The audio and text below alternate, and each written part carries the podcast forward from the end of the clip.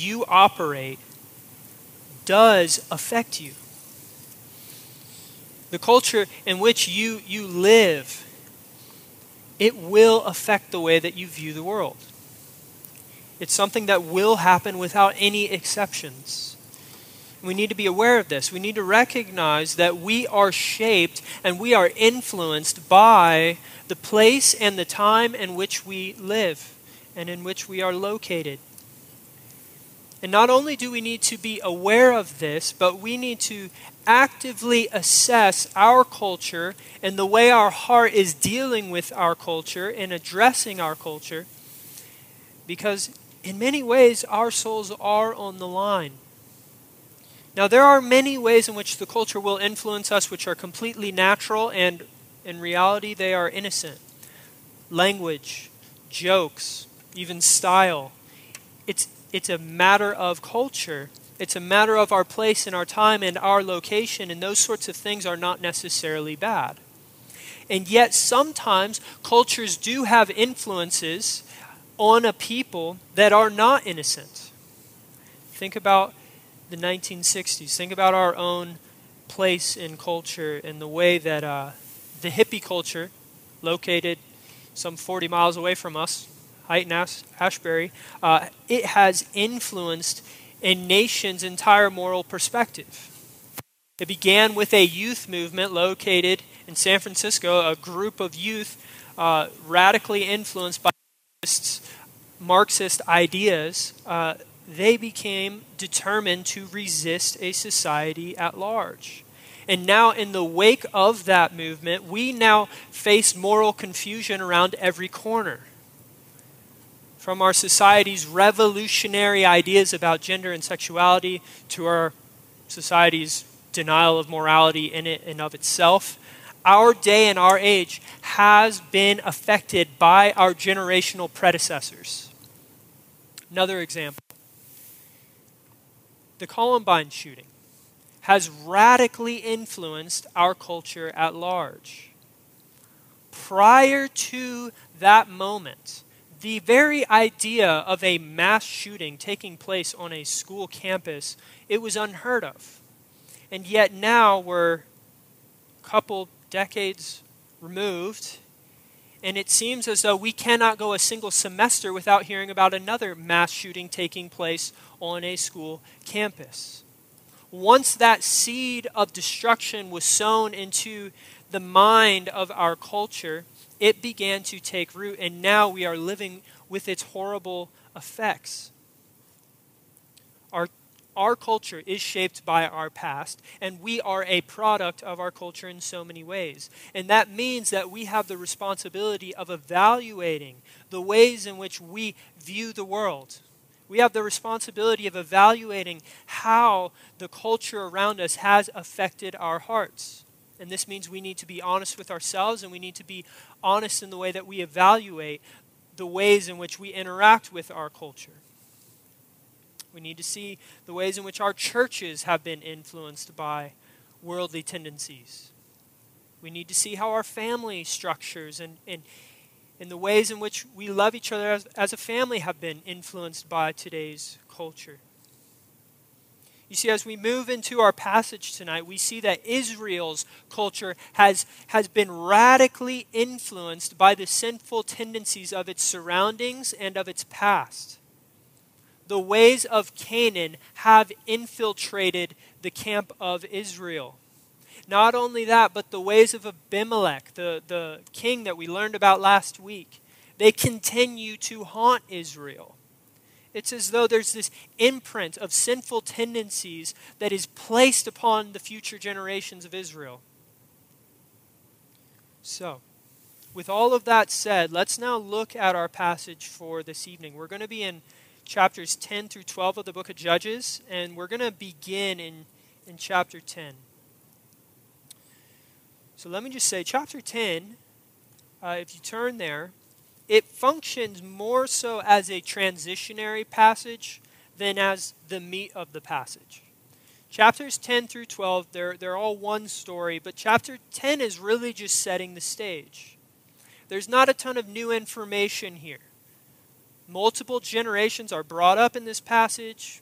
Many of the sins that we read about here, uh, they're the sins that Israel's been dealing with for quite a while now. The cycle, the judges cycle, continues.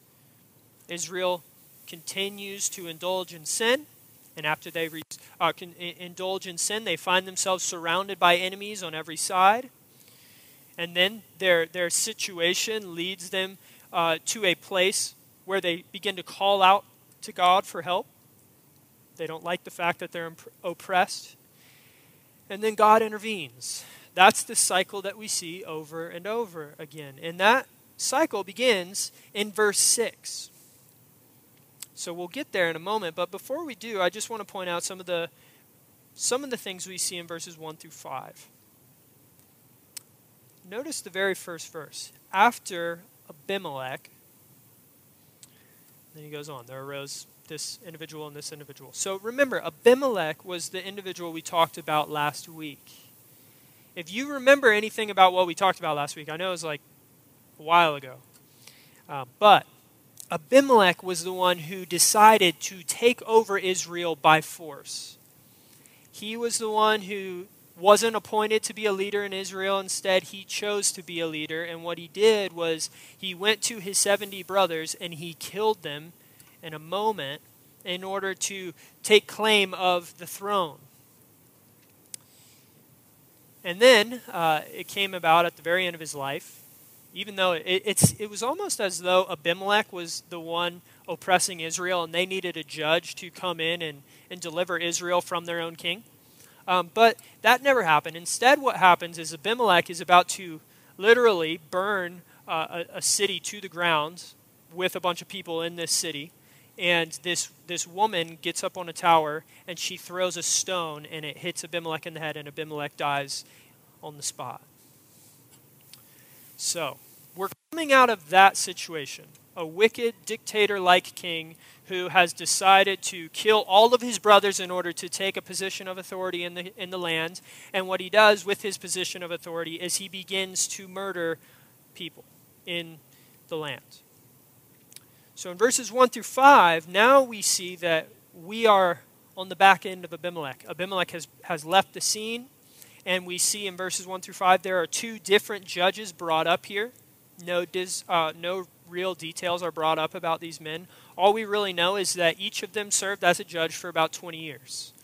So here's what we know we're now about 40 years past Abimelech.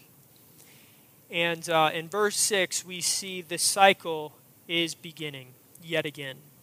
Verse 6 Israel is serving all of these false gods, and then the Lord's anger turns against Israel. Look at verse 7. So the anger of the Lord was kindled against Israel.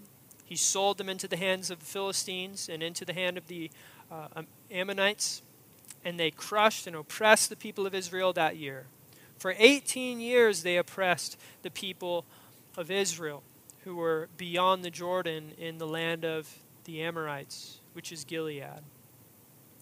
Again, this is no surprise. This is the way the Lord decided to, to operate with the people of Israel during the time of the judges.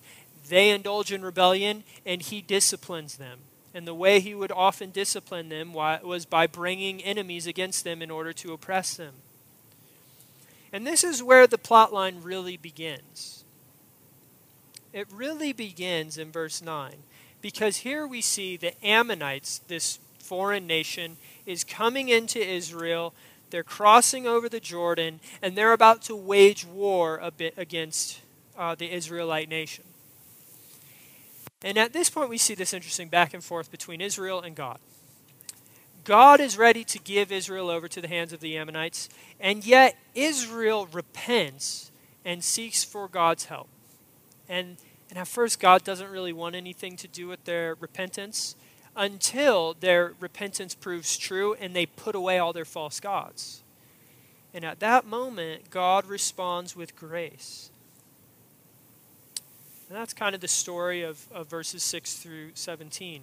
And in verse 18, we see that Israel is now looking for this leader, this God appointed leader, who's going to deliver them from the Ammonites, the Ammonites who are coming to destroy them. So they spend all of this time looking for a leader. And this brings us to Jephthah, Jephthah's story. And this is what we're going to read about uh, through verses or through chapters 11 and 12. But before we go there, I think there are a couple of important uh, lessons for us to learn from chapter 10. So, what, what can we learn from chapter 10?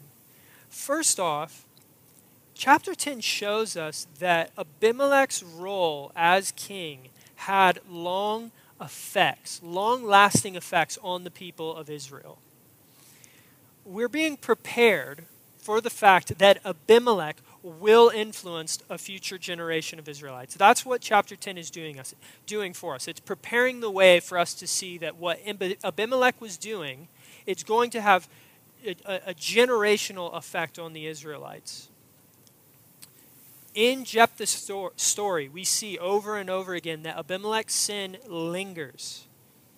Generations have come, generations have gone, and yet the sins of Abimelech are still affecting the nation. We're 40 years removed from him at this point, and yet there's still this shadow looming over the people, and we're going to discuss this more later tonight. Here's a second lesson that we can see from chapter 10 it's simply this Israel's disobedience has grown more and more severe. It's, gone, it's, gone, it's grown steadily worse as we look at the history of the book of Judges. Look at verse 6 again. It says, The people of Israel again did what was evil in the sight of the Lord. And they served the Baals and the Ashtoreth and the gods of Syria and the gods of Sidon and the gods of Moab and the gods of the Ammonites and the gods of the Philistines. And they forsook the Lord and did not serve him. So here you have this long list of all the ways in which Israel was engaged in idolatry.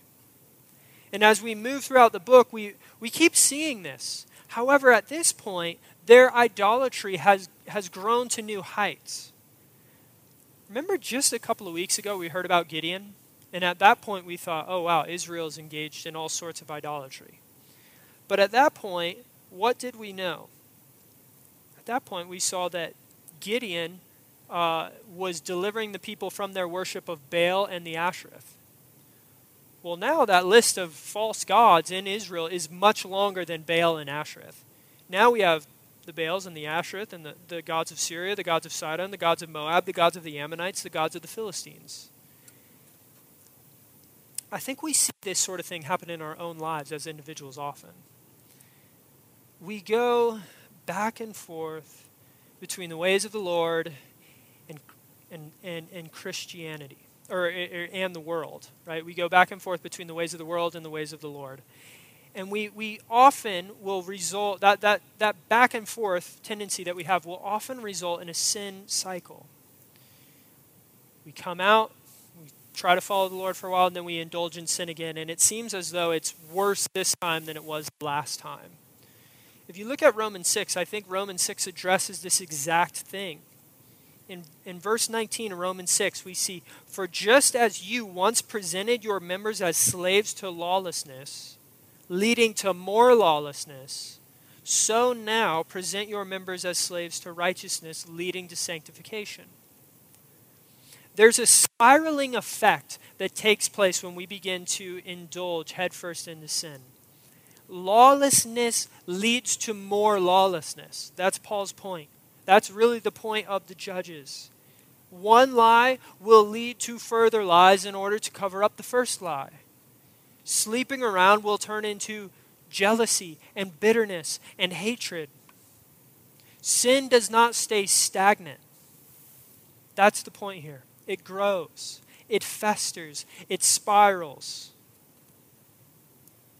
Israel's history is proof positive of that exact point.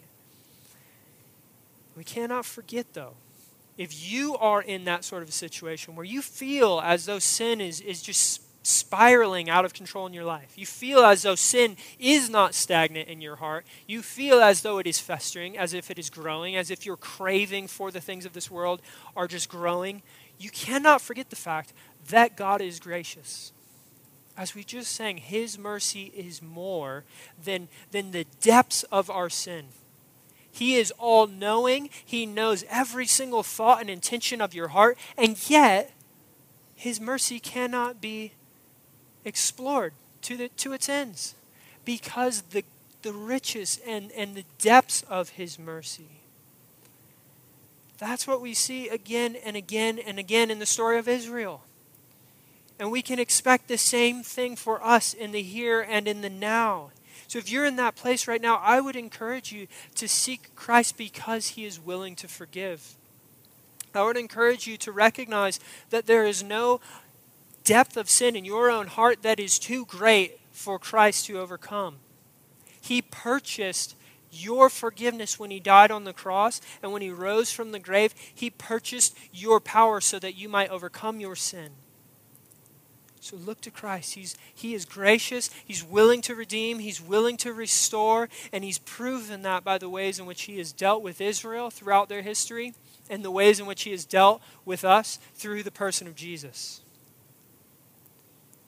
So without further ado, let's now look at another example of God rescuing his people despite their immense sin during the time of the judges. We're going to start in verses 1 through 28 of chapter 11. Here we see this man named Jephthah is called to be a judge.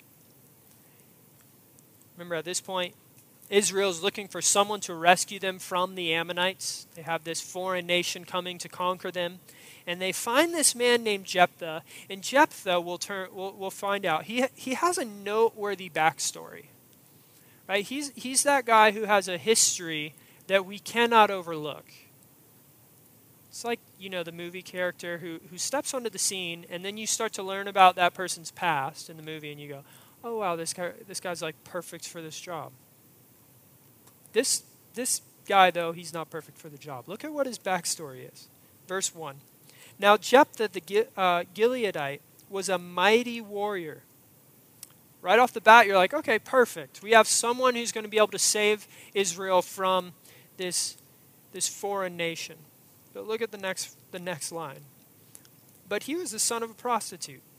Gilead was the father of Jephthah, and Gilead's wife also bore him sons. And when his wife's sons grew up, they drove Jephthah out and said to him, You shall not have an inheritance in our father's house, for you are the son of another woman. Then Jephthah fled from his brothers, and he lived in the land of Tob. And worthless fellows collected around Jephthah and went out with him. Okay, so there are a couple of details that we cannot overlook here. First off, first off, Jephthah is the son of a prostitute. Second, he's deranged from his brothers. So there's him, and then there's all of his other brothers, and they, they don't get along very well. And then third, he surrounds himself with these, these worthless fellows. Now, I want you to think for a moment. Why is that significant? What about those three details prove significant? Especially when you think about what we've learned previously in the book of Judges. Again, I'm going to make you think all the way back to last week. Don't these details remind you of Abimelech, who we learned about last week? Think about this. Abimelech, this evil man that we keep referencing, he was the son of a concubine. And because he was the son of a concubine, he didn't have a great relationship with his brothers. Right? He was estranged from the rest of his brothers. And third, he was surrounded by worthless fellows when he went and killed all of his brothers in order to take the kingdom by force. Now, I think all of these details are placed here in order to raise a little bit of uh, our attention. Jephthah will prove he, he's not the same exact character as Abimelech. However, we have to recognize there are a lot of similarities here. And I think these similarities are pointed out in order to help us pause and to proceed with some suspicion. Just because he is a mighty man from Gilead doesn't mean he is a, a righteous man. So from here on out, we keep reading, uh, we need to keep reading in order to see Israel approach Jephthah. And they, they ask him to lead them as the Ammonites are coming in order to destroy them. And for a moment, Jephthah says, I, I don't want this position. I don't want this position. And he tells them, why, why should I partner with you after you have, have removed me from my own family? You wanted nothing to do with me until you realized I'm a mighty warrior and I can deliver you from these uh, Ammonites. But then eventually he agrees. He decides that, yes, I will lead Israel against uh, these, the, the, people of Ammon. And he goes uh, to them before going to war and he begins to reason with the king. Sends messengers to the king and he tells the king, um, hey, listen, I, I don't want to go to war. Let's try to resolve this peaceably. So here, uh, it seems as though Jephthah is a good guy. He's trying to resolve this peaceably. It seems as though he's acting with an element of godliness. He's using wisdom, trying to solve this situation without having to go to war. But as we keep reading, uh, we, we see more glimpses of what seems to be a, a godly character attribute in this judge. He goes to the king, and, and the king responds, and they start to interact a little bit and the, honestly, the story kind of gets pretty technical, so I'm not going to just read it because it would be hard to follow. Instead, let me just try to summarize what's going on here. Uh, here's what happens the king to the Ammonites, he brings up this long historical situation that's gone on between Am- the, the people of Ammon and the Israelites. And he brings up the Exodus. So basically, when Israel left Egypt, they wandered around in the wilderness for 40 years. And at this point, that was 300 years ago. We're like 300 years removed from Israel leaving Egypt. But here's the point while Israel was in the wilderness for those 40 years, the Ammonites went to war with Israel, and the Ammonites lost that battle. And so the Israelites inhabited a few of the Ammonite cities. So now you have 300 years later, the king of the Ammonites coming and saying, Listen, I want those cities back. So, you know, Jephthah, he points out, he's like, you know, at the end of the day, this, this isn't right for you to come to us and want to battle us for these cities. And here's Jephthah's reasoning. He says, You, 300 years ago, you fought us. You attacked us. It's not as though we came to you and attacked you guys. No, you attacked us. We conquered you when you attacked us, and we took those cities. And for 300 years, you haven't said anything about this. And now all of a sudden, you want to bring it back up and destroy us and go to war against us? I mean, in, in a way, it seems as though Jephthah is, is actually a godly man at this point. Remember, he's essentially like recounting all of Israel's history. He's trying to act peaceably. He's trying to solve this without going to war. But the Ammonites won't listen to Jephthah. They decide, no, we're going to war. So at this point is when everything seems to turn south for Jephthah. We're in chapter 11, verses 29 to 40. Again, the Ammonites, they want to go to war. Jephthah decides he will lead the Israelites into battle. And then he goes and he does this. Look at verse 30. And Jephthah made a vow to the Lord. And he said, If you will give the Ammonites into my hands, then whatever comes out from the doors of my house to meet me when I return in peace from the Ammonites shall be the Lord's, and I will offer it up as a burnt offering. Jephthah decides to make a vow to God. And it might seem like a good idea. It might seem like it's pretty innocent. I mean, what's the problem with making a vow to God?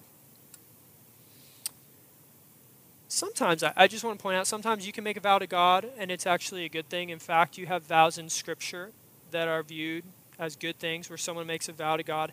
However, this is not the type of vow that we ought to make. There are multiple problems with this, with this specific vow, as we'll see. First off, Jephthah is essentially bargaining with God here. Do this for me, and then I'll do this for you. Deliver me from the Ammonites, I'll offer you a sacrifice. That is not the way God works. If that's your understanding of the way that God works, then I have to inform you you're off. You're missing the way God operates with his people. We cannot approach God this way. God isn't into making bargains with us. God, God doesn't come to you and say, Listen, I'll help you pass your class as long as you serve on the worship team. That, that's not the way God works. That, that kind of stuff, it has all sorts of problems with it. And so I would just encourage you, if those are the sorts of prayers that you pray to God, God, do this for me and I'll serve you, you have things backwards. Because when you have that sort of a prayer, you're assuming that you actually have something that's like legitimately valuable for God. You, you have this assumption that God needs you. God needs you to perform. God needs you to accomplish this thing for Him. And therefore, He, he needs to barter. Okay, I have resources, you have resources. We need to have an exchange here. Simply point, put, God does not actually need anything from you. That's the truth.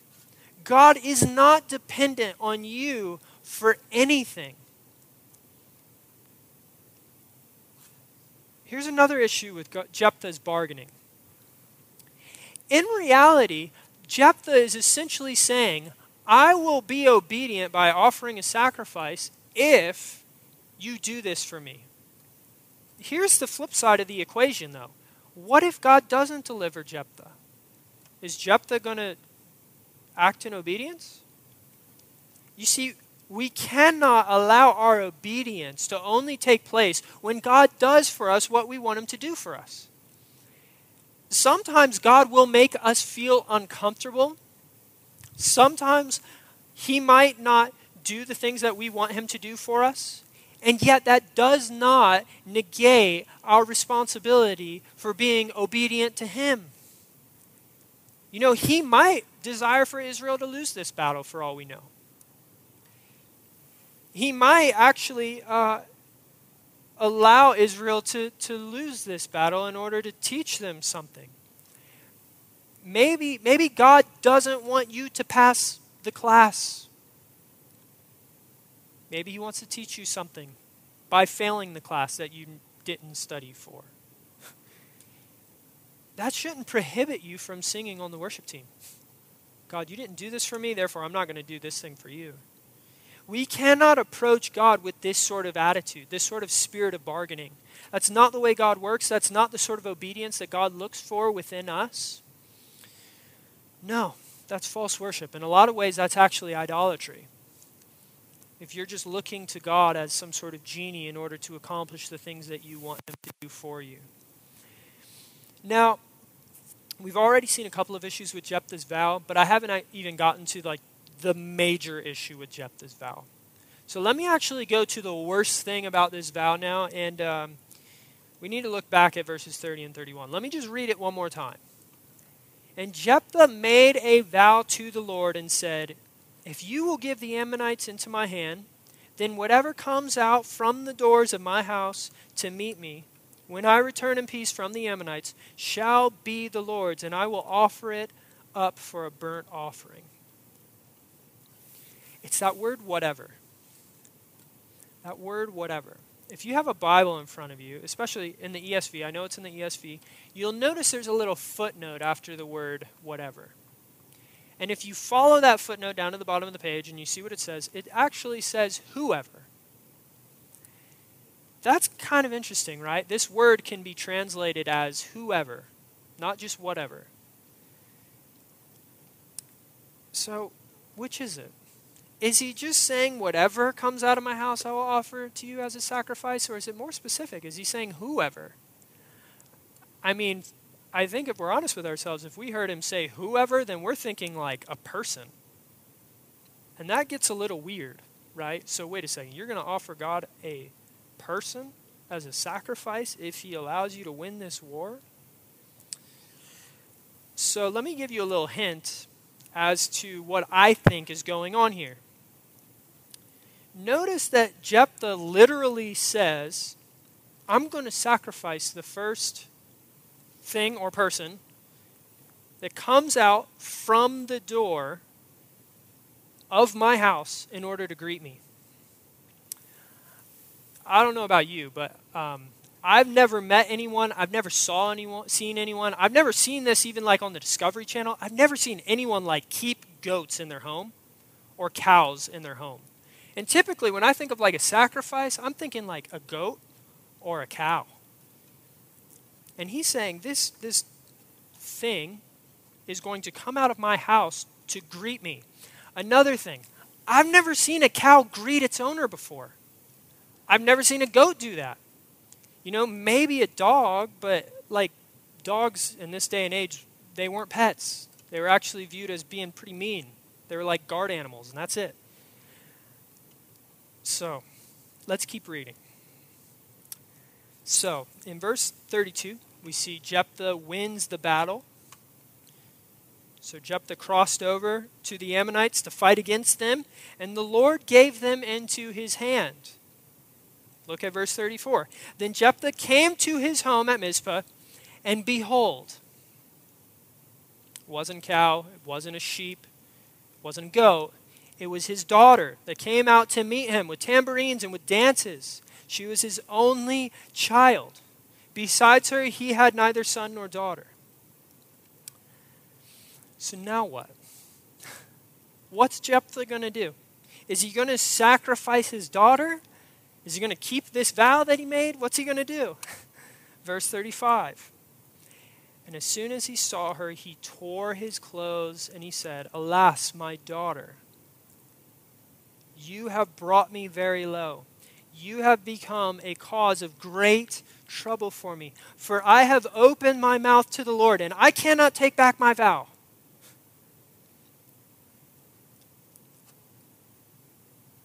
Like, you just heard that right. And then his daughter asks, Father, you need to keep your word. Basically, her, she says, You need to keep your word. Only let me go into the wilderness for two months and wander around my, with my friends and mourn.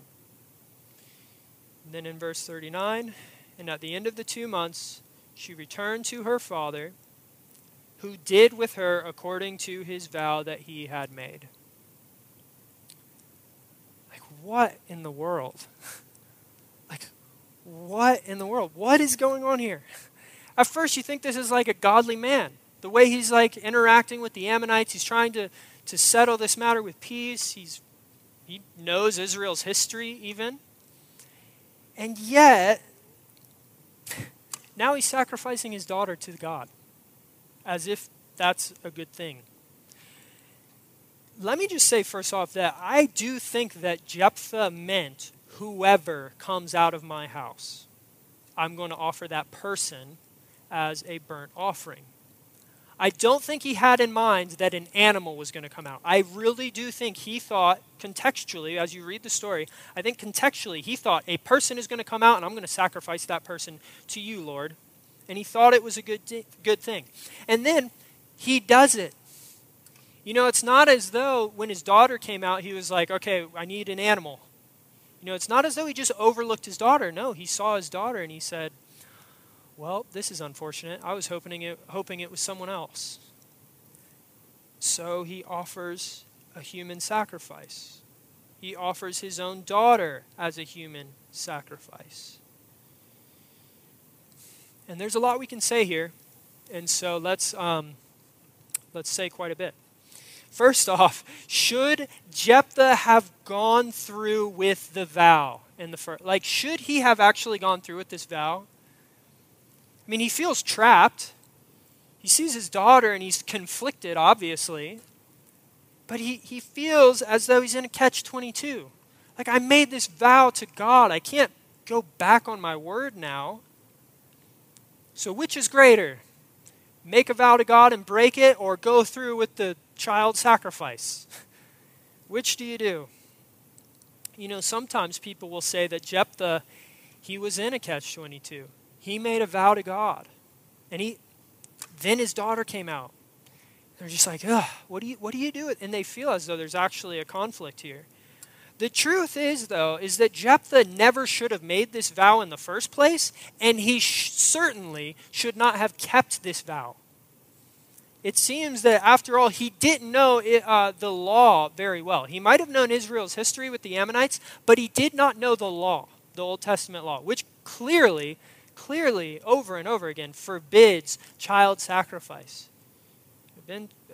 Prohibits, uh, pro- prohibits any sort of like human sacrifice, murder, uh, for that matter. You know, here's the thing if you make a vow to sin, God is not, not going to hold you accountable for that because you kept your vow to sin. Again, this is like sin leading to more sin. God is totally fine with you breaking a stupid vow that's sinful. Just so you know. I had a roommate in college who like felt totally convicted because he made a vow to God that he was going to marry this girl and then they broke up and he was like I can't date any. I'm like, dude, that's and he would look at Jephthah's story. I'm like, dude, okay, first off, Jephthah's not a good example. Let's start there. Um, but here's another lesson that we can learn here. Jephthah has allowed his culture to influence the way he views God. This is where we really need to camp.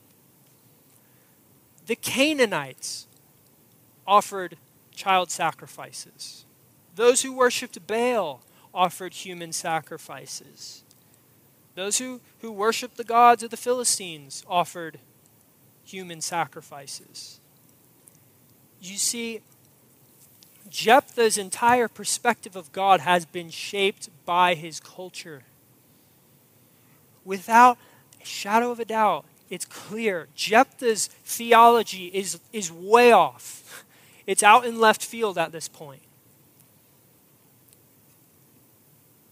Just because someone has a knowledge of God and a care for God does not mean that that person has an adequate understanding of God. Okay?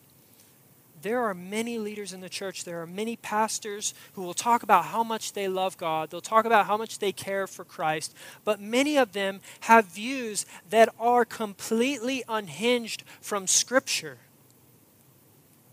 And just because you care about God does not justify your false doctrine. Just because you say you care about Jesus does not justify false views from the scriptures. Many people in the church, they have allowed the world to dictate the way they understand God. And in essence, they've allowed Canaan into their churches, and Canaan has begun to influence the way they read their Bible, the way they understand who God is, the way they understand theology.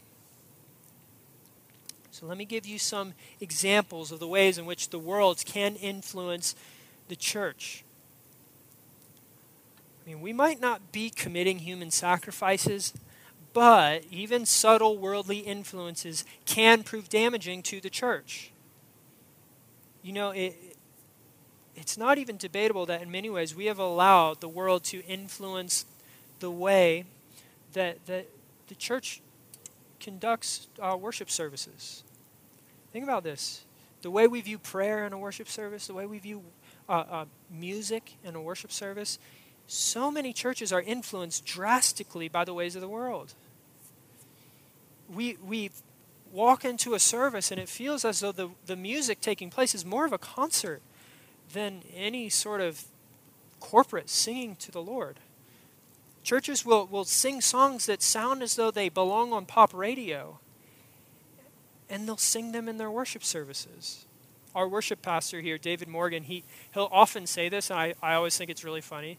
He's like, you know, there's so many songs out there that are deemed like Christian, and they don't even like use a name for God. He's like, there are a lot of names for God. At least use one of them. You know, and obviously that's a very low standard for the type of song we should sing. Just because something says like god's name doesn't mean we should sing it. But it's like this joke like if a song isn't even willing to say god's name or one of the many names for god then yeah that's probably not a song we should sing. We also tend to eliminate long prayers from our services because we think they're boring. They don't hold people's attention. People are going to think we're weird if we're just up here praying for a long time I think the world has influenced our, our mindsets, and we've begun to think that everything we do as a church ought to be entertaining. Long prayers don't entertain, then, okay, cut them. That song, you know, that song where we sing about blood and death, that's not really entertaining. Cut it.